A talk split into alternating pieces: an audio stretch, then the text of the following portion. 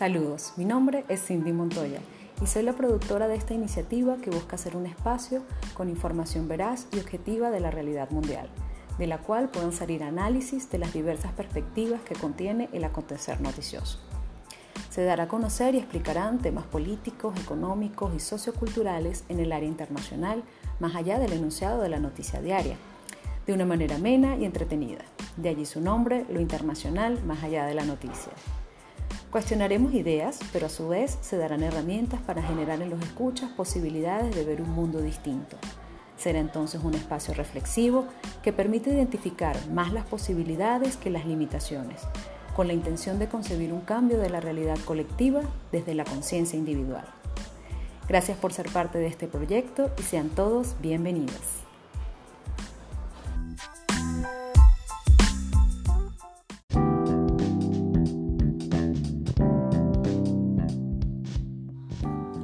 Gracias a todos por su presencia en este séptimo episodio de lo internacional, más allá de la noticia. Realmente estoy muy feliz de continuar avanzando con ustedes en esta iniciativa.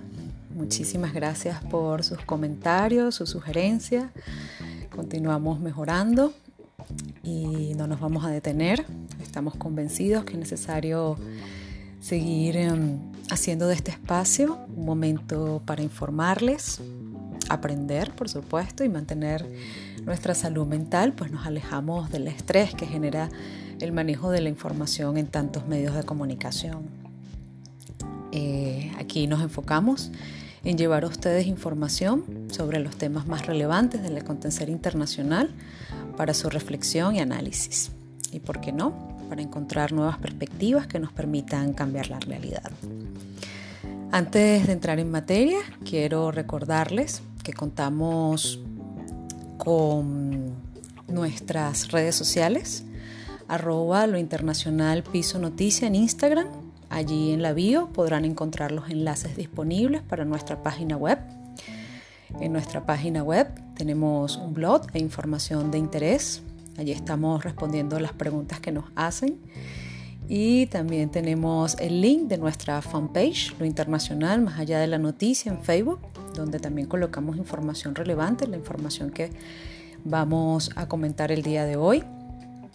Y por supuesto tienen los links para las plataformas de su preferencia y así poder escuchar nuestros podcasts.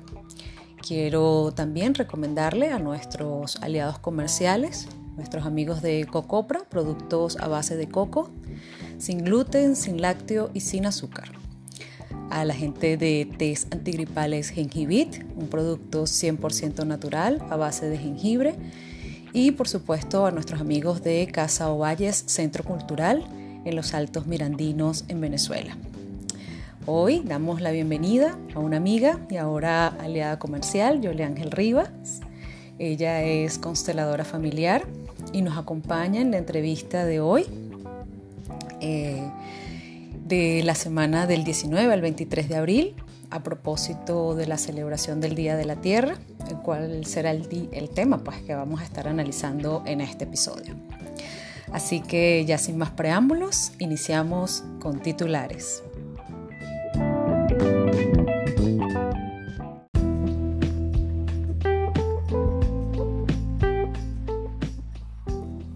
Superliga Europea. ¿En qué consiste y por qué ha causado un terremoto en el mundo del fútbol? Organización de Naciones Unidas exhorta mayores esfuerzos de la Asociación de Naciones del Sudeste Asiático ASEAN para resolver la crisis de Myanmar. Putin. Autores de provocaciones que amenacen intereses de la seguridad de Rusia se arrepentirán, como no se han arrepentido desde hace mucho tiempo. Cumbre del Día de la Tierra. Biden busca restablecer el liderazgo de los Estados Unidos. Murieron Cervantes y Shakespeare el mismo día. Esta es la verdadera historia detrás del Día del Libro.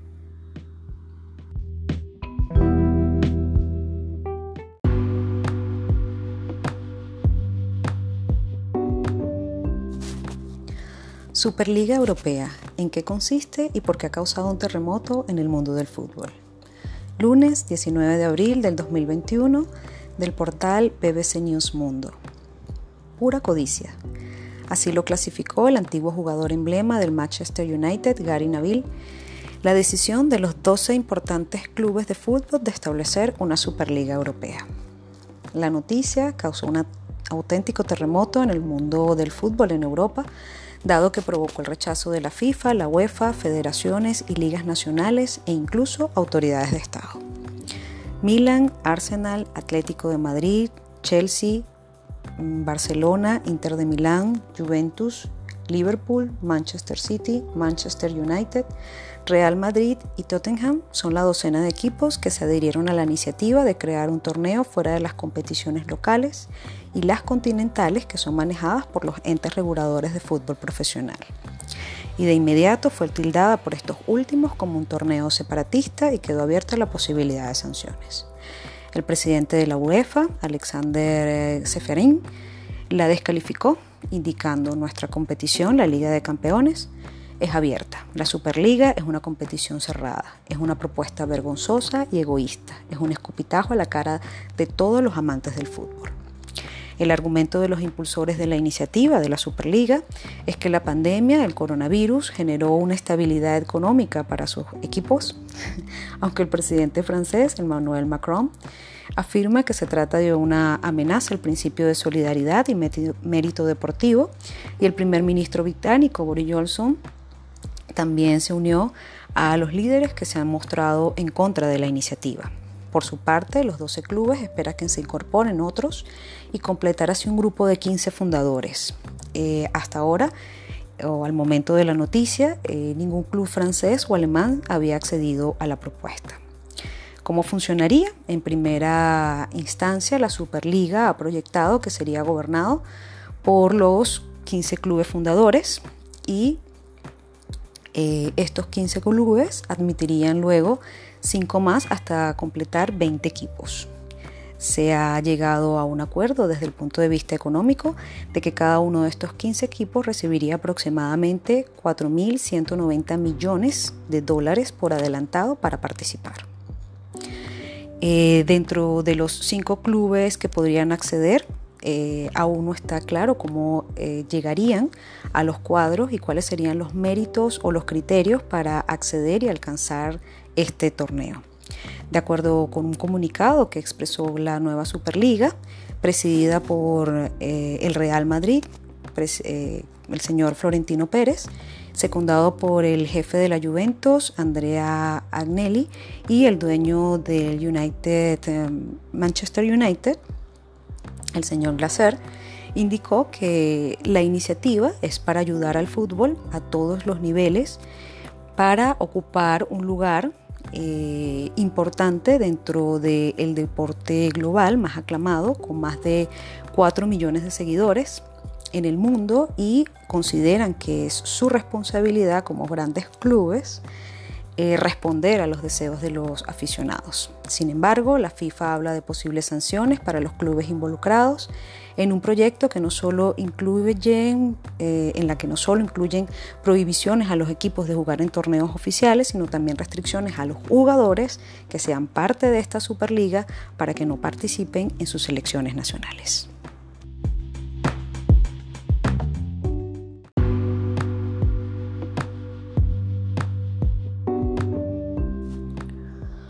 ONU exhorta mayores esfuerzos de ASEAN para resolver la crisis de Myanmar.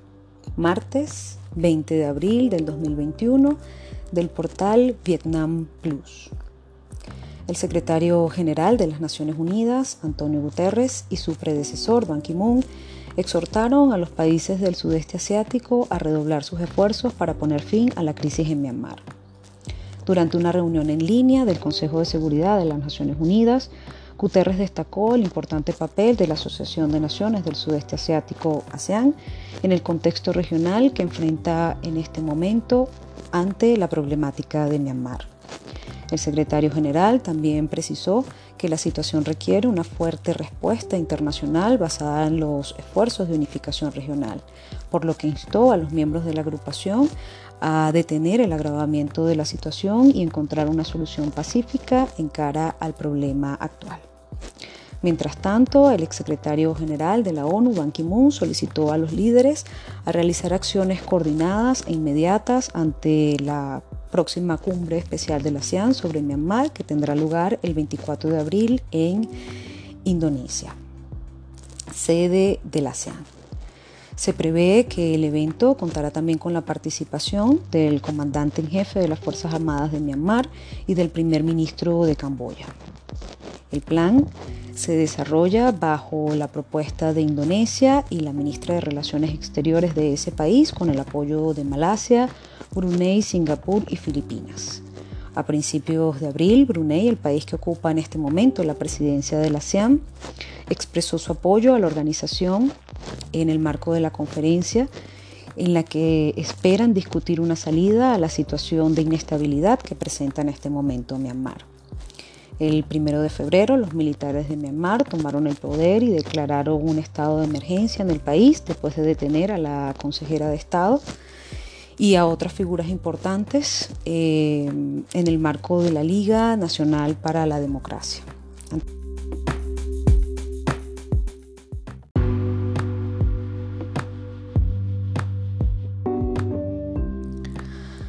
Putin. Autores de provocaciones que amenazan intereses de la seguridad de Rusia se arrepentirán como no se han arrepentido desde hace mucho tiempo. Miércoles 21 de abril del 2021 del portal actualidad.rt.com. El presidente ruso Vladimir Putin declaró este miércoles que los autores de provocaciones que amenacen los intereses fundamentales de la seguridad de Rusia se arrepentirán de lo que hicieron como no se han arrepentido de algo desde hace mucho tiempo. El presidente destacó durante su mensaje anual ante la Asamblea Federal, en este caso el Parlamento ruso, que las acciones hostiles contra el país no cesan. De acuerdo a sus palabras, el querer culpar a Rusia por cualquier motivo, y más a menudo sin ningún motivo en absoluto, se convirtió en un tipo de deporte para algunos países. Nos comportamos a este respecto con moderación, indicó el presidente. A menudo no respondemos no solo a las acciones hostiles, sino a la grosería franca. Afirmó que Moscú va a establecer por cuenta propia, en cada caso concreto, una línea roja en las relaciones con otros países. Mientras el mandatario destacó que Rusia construye sus relaciones con la gran mayoría de los estados, incluyendo los países europeos, sus relaciones basadas en el respeto mutuo. Putin aclaró también que su país quiere tener buenas relaciones con todos los miembros de la comunidad internacional. No queremos quemar puentes, indicó. Pero si alguien percibe nuestras buenas intenciones como indiferencia o debilidad y tiene la intención de hacer explotar estos puentes, debe saber que la respuesta de Rusia será asimétrica, rápida y dura. Estas fueron las palabras del mandatario ruso.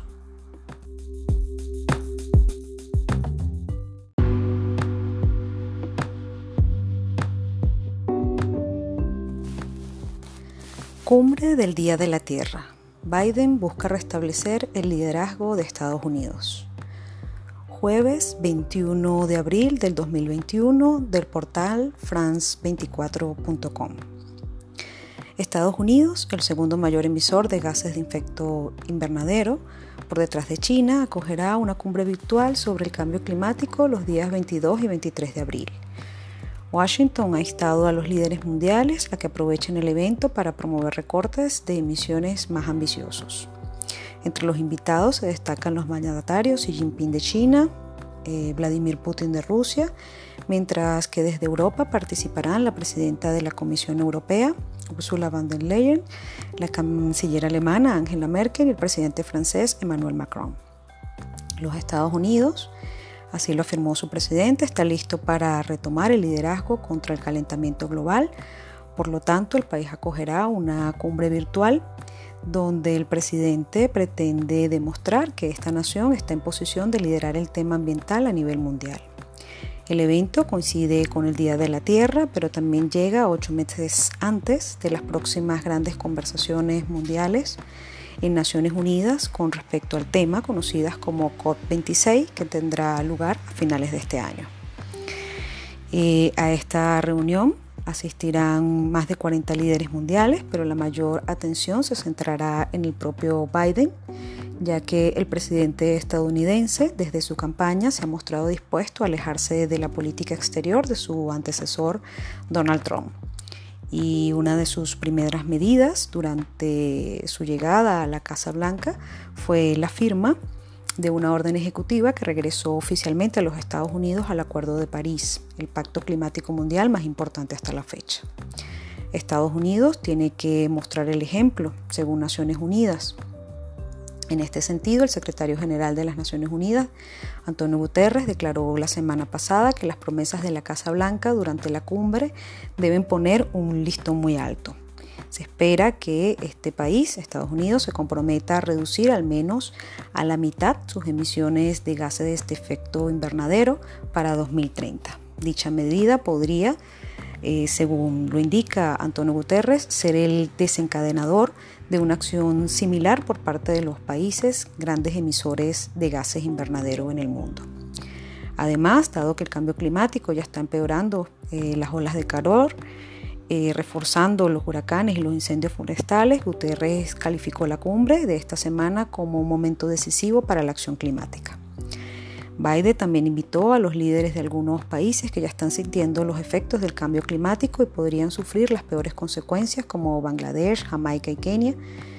Y bueno, se ha demostrado que al final todos tienen gran disposición e interés en buscar soluciones que minimicen con un poco la urgencia que requiere eh, todas las medidas que se puedan tomar en el marco de la cumbre, pues finalmente esto es un desafío global, no solamente a nivel sur-sur, sino a nivel norte-sur.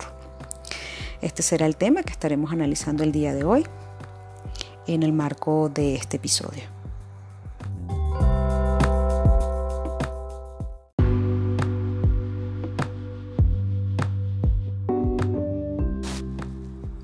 Murieron Cervantes y Shakespeare el mismo día. Esta es la verdadera historia detrás del día del libro. Viernes 23 de abril del 2021 del portal CNN en español. Cada 23 de abril se celebra el Día Internacional del Libro. Pero ¿por qué fue elegido este día en especial? Según la UNESCO, el 23 de abril es un día simbólico para la literatura mundial, ya que ese día, en 1616, fallecieron Cervantes y Shakespeare. Además, la fecha también coincide con el nacimiento o la muerte de otros autores prominentes. Por eso, en 1995, la Conferencia General de la UNESCO, que se celebra en París, decidió rendir un homenaje universal a los libros y autores en esta fecha, alentando a todos y en particular a los jóvenes a descubrir el placer de la literatura. El Día del Libro tiene por objetivo valorar las irreemplazables contribuciones de aquellos quienes han impulsado el progreso social y cultural de la humanidad. Pero, ¿de verdad Cervantes y Shakespeare murieron el mismo día, el mismo año? Siempre se ha dicho eso, pero podría no ser tan cierto. El motivo, ciertas costumbres y los calendarios usados por España y Gran Bretaña en aquella época. Miguel de Cervantes no murió justamente el 23 de abril, sino que lo enterraron ese día. En realidad murió un día antes, el 22 de abril de 1616. En aquellos tiempos la costumbre era enterrar al finado al día siguiente de su fallecimiento. Y por supuesto se anotó en la partida de defunción esa fecha como el día de la muerte. Es por eso que su muerte pasó a ser el día 23 de abril en la historia. Y en el caso de William Shakespeare, las referencias de que murió el 23 de abril de 1616 son inequívocas, así lo indica la Enciclopedia Británica. Sin embargo, cuando se menciona la fecha se olvida un dato importante, el calendario que regía en el Reino Unido en aquella época. Hasta 1582 todo el mundo occidental se regía por el calendario juliano impuesto por el emperador romano Julio César. Ese año el Papa Gregorio XII eh, creó el suyo propio, el gregoriano, y fue rápidamente implantado en países católicos como España, Francia y Portugal. Sin embargo, en el Reino Unido no se implantó este calendario gregoriano sino hasta 1752, y es por eso que es muy posible que los calendarios no coincidan. Sin embargo, lo importante es que cada año La UNESCO, la Unión Internacional de Editores, la Federación Internacional de Libreros, la Federación Internacional de Asociaciones e Instituciones Bibliotecarias seleccionan y trabajan por mm, seleccionar una capital mundial del libro para eh, apoyar la iniciativa de la lectura. Este año tocó en Tiflis, Georgia. Según indica también la información en la página de la UNESCO, este año el lema será entonces tu próximo libro es y se centra también en el uso de tecnologías modernas como herramientas eh, poderosas para promover la lectura entre los jóvenes.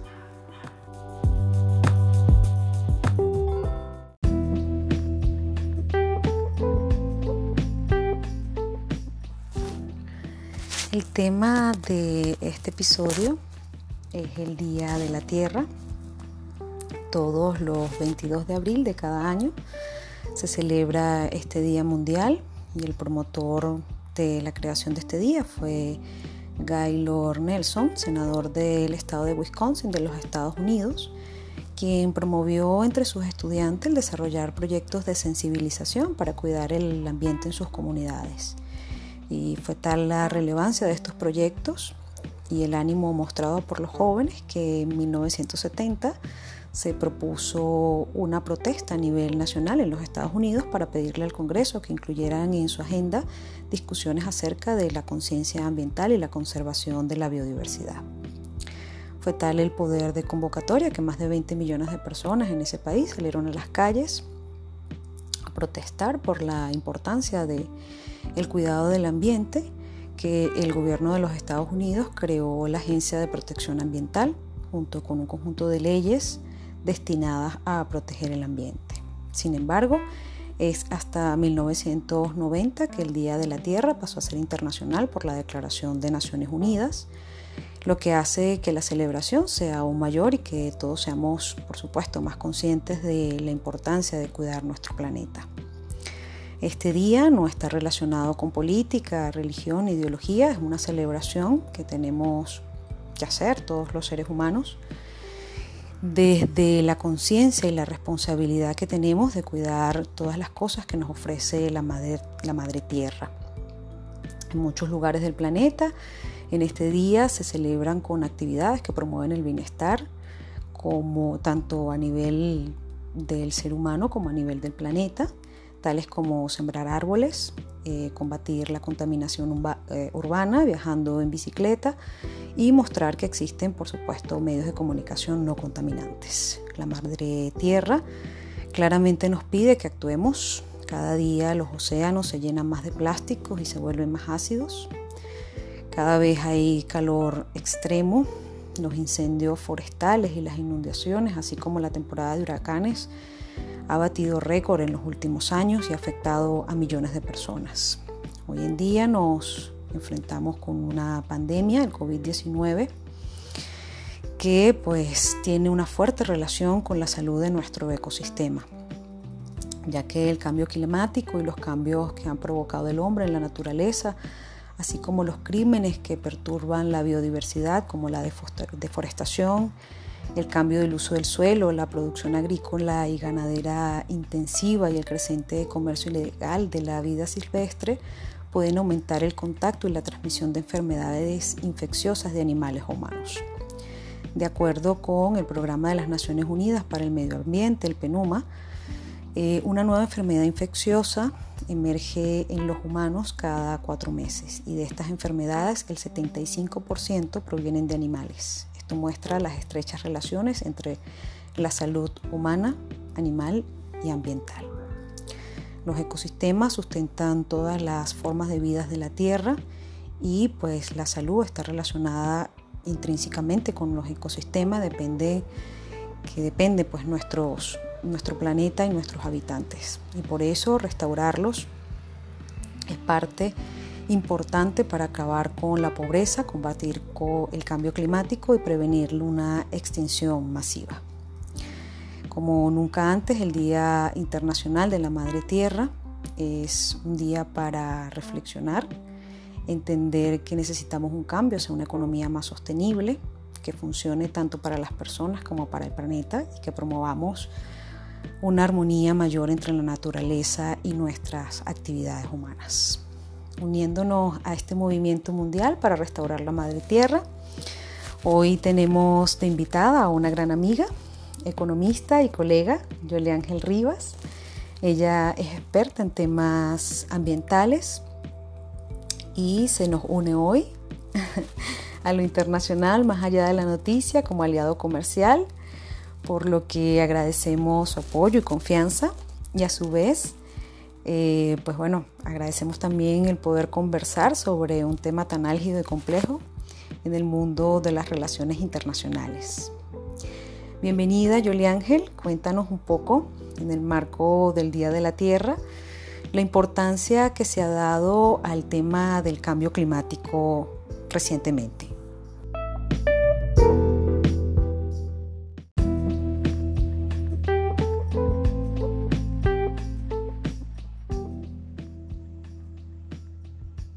El Día Mundial de la Tierra fue adoptado por las Naciones Unidas en el año 2009, sin embargo lo relacionado con cambio climático tiene una data más antigua. Nos trasladamos al año 1992, cuando en el marco de la Cumbre de la Tierra eh, se adoptaron las tres grandes convenciones de Río, la Convención sobre Diversidad Biológica, Convención sobre Desertificación y la Convención sobre Cambio Climático. Ahora bien, el tema de cambio climático ha adquirido una especial relevancia y, por su transversalidad ya no es solamente visto como un tema ambiental, es un tema que va mucho más allá hacia lo económico, hacia lo social, lo político y lo cultural. Sin duda el tema de cambio climático está en la agenda política de todos los países y todos los países estamos comprometidos en reducir las emisiones de, efecto, de gases de efecto invernadero y adicional a esto cumplir con una serie de metas llamadas las contribuciones nacionalmente determinadas para evitar un aumento de la temperatura superior a 1,5 grados, lo cual sería devastador para nuestro planeta. De allí la importancia de este tema, el tema de todos los impactos que ha tenido el cambio climático sobre los países es más que evidente. El aumento de las temperaturas, del deshielo, el aumento del nivel del mar, em, pérdidas de cultivos eh, debido a largos periodos de sequía o por el contrario, por largos periodos de lluvia. Todas estas afectaciones que, la Tierra ha tenido producto de eh, un crecimiento económico irresponsable em, tiene que ser atendido. Al fin y al cabo, la Tierra es el único planeta donde vivimos y si no tomamos medidas urgentes, importantes, eh, vamos al desastre. Y bueno, eh, ya con esta pandemia hemos visto cómo el humano puede causar tanto daño a nuestra madre tierra.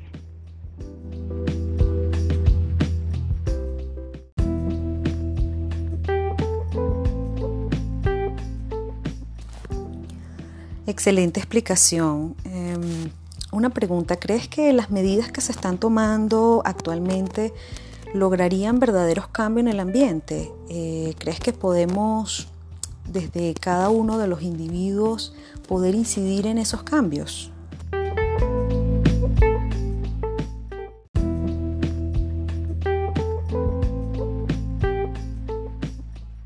Hay evidencia y hay un informe que así lo señala del IPCC, que es el panel intergubernamental de expertos sobre cambio climático, donde se evidencia que las medidas tomadas por los países presentadas en sus contribuciones nacionalmente determinadas no son suficientes. Se requieren de esfuerzos adicionales para lograr eh, reducir el aumento de la temperatura a nivel mundial. Eh, hay grandes esfuerzos, sin embargo el tema del desarrollo económico, del crecimiento económico no se puede detener Los países no se pueden limitar. Sí, se están tomando medidas, sin embargo, estas no son suficientes para frenar el aumento de la temperatura, los efectos y los impactos del cambio climático sobre la Tierra. Ahora bien, en relación al impacto que pueden tener medidas individuales, todo suma, evidentemente todo suma. Concientizar a la población, concientizar a cada individuo sobre las medidas que debe tomar para proteger el medio ambiente suma. Las políticas pueden ser un poco más eh, sencillas en implementar eh, si damos una cultura, por ejemplo, de reciclaje. Los países eh, desarrollados tienen una cultura de reciclaje muy arraigada. Es impensable en un país como España, por ejemplo, que tú vayas a botar cartón en la misma bolsa donde desechas el plástico. Sin embargo, en países en desarrollo esto es lo más común. E incluso la bolsa para botar la basura es de plástico, ¿no? Entonces, este, evidentemente que, que tomar conciencia de manera individual puede contribuir positivamente al logro de los objetivos.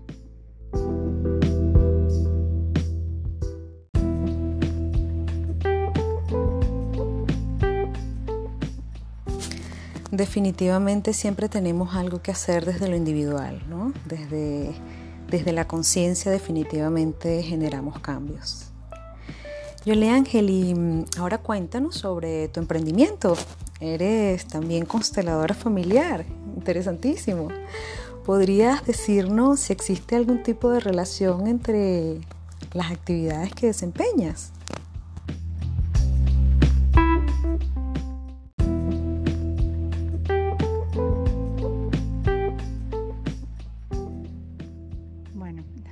facetas de mi vida eh, son importantes para. Soy economista eh, y me he especializado en el área de ambiente durante los últimos 15 años de mi ejercicio profesional, estando al servicio de la diplomacia venezolana. Y esta nueva faceta que nace de una búsqueda de crecimiento personal a través de las constelaciones familiares me ha permitido tener una visión más amplia del todo. No, no, no se desliga el uno del otro. Desde las constelaciones familiares vemos a la Madre Tierra como es, como la madre, como la creadora, como la energía femenina, la energía del todo. Y la relación con nuestra Madre Tierra refleja mucho de la relación con nuestra madre biológica. Si nos comportamos de una manera irresponsable, con desdén o sin importancia hacia la madre naturaleza, hacia la madre tierra, eso evidencia que mi relación con mamá eh, hay que revisarla porque no está bien. Entonces se complementan. Son visiones que he aprendido a complementar y ambas para mí son sumamente satisfactorias y desde el amor más profundo las ejerzo. Y de verdad, bueno, muchísimas gracias por esta maravillosa oportunidad de conversar acá en lo internacional es noticia.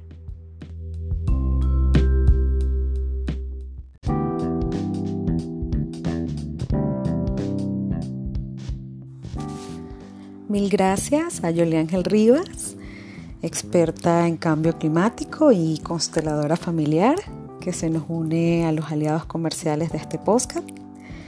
Agradezco la presencia de cada uno de ustedes y nos estamos escuchando la próxima semana con el análisis de las noticias más relevantes a nivel mundial. Nos despedimos, no sin antes dejarles la siguiente reflexión. Quien cultiva solo el tener, no tiene nada. Quien cultiva el ser, lo tiene todo. Un gran abrazo.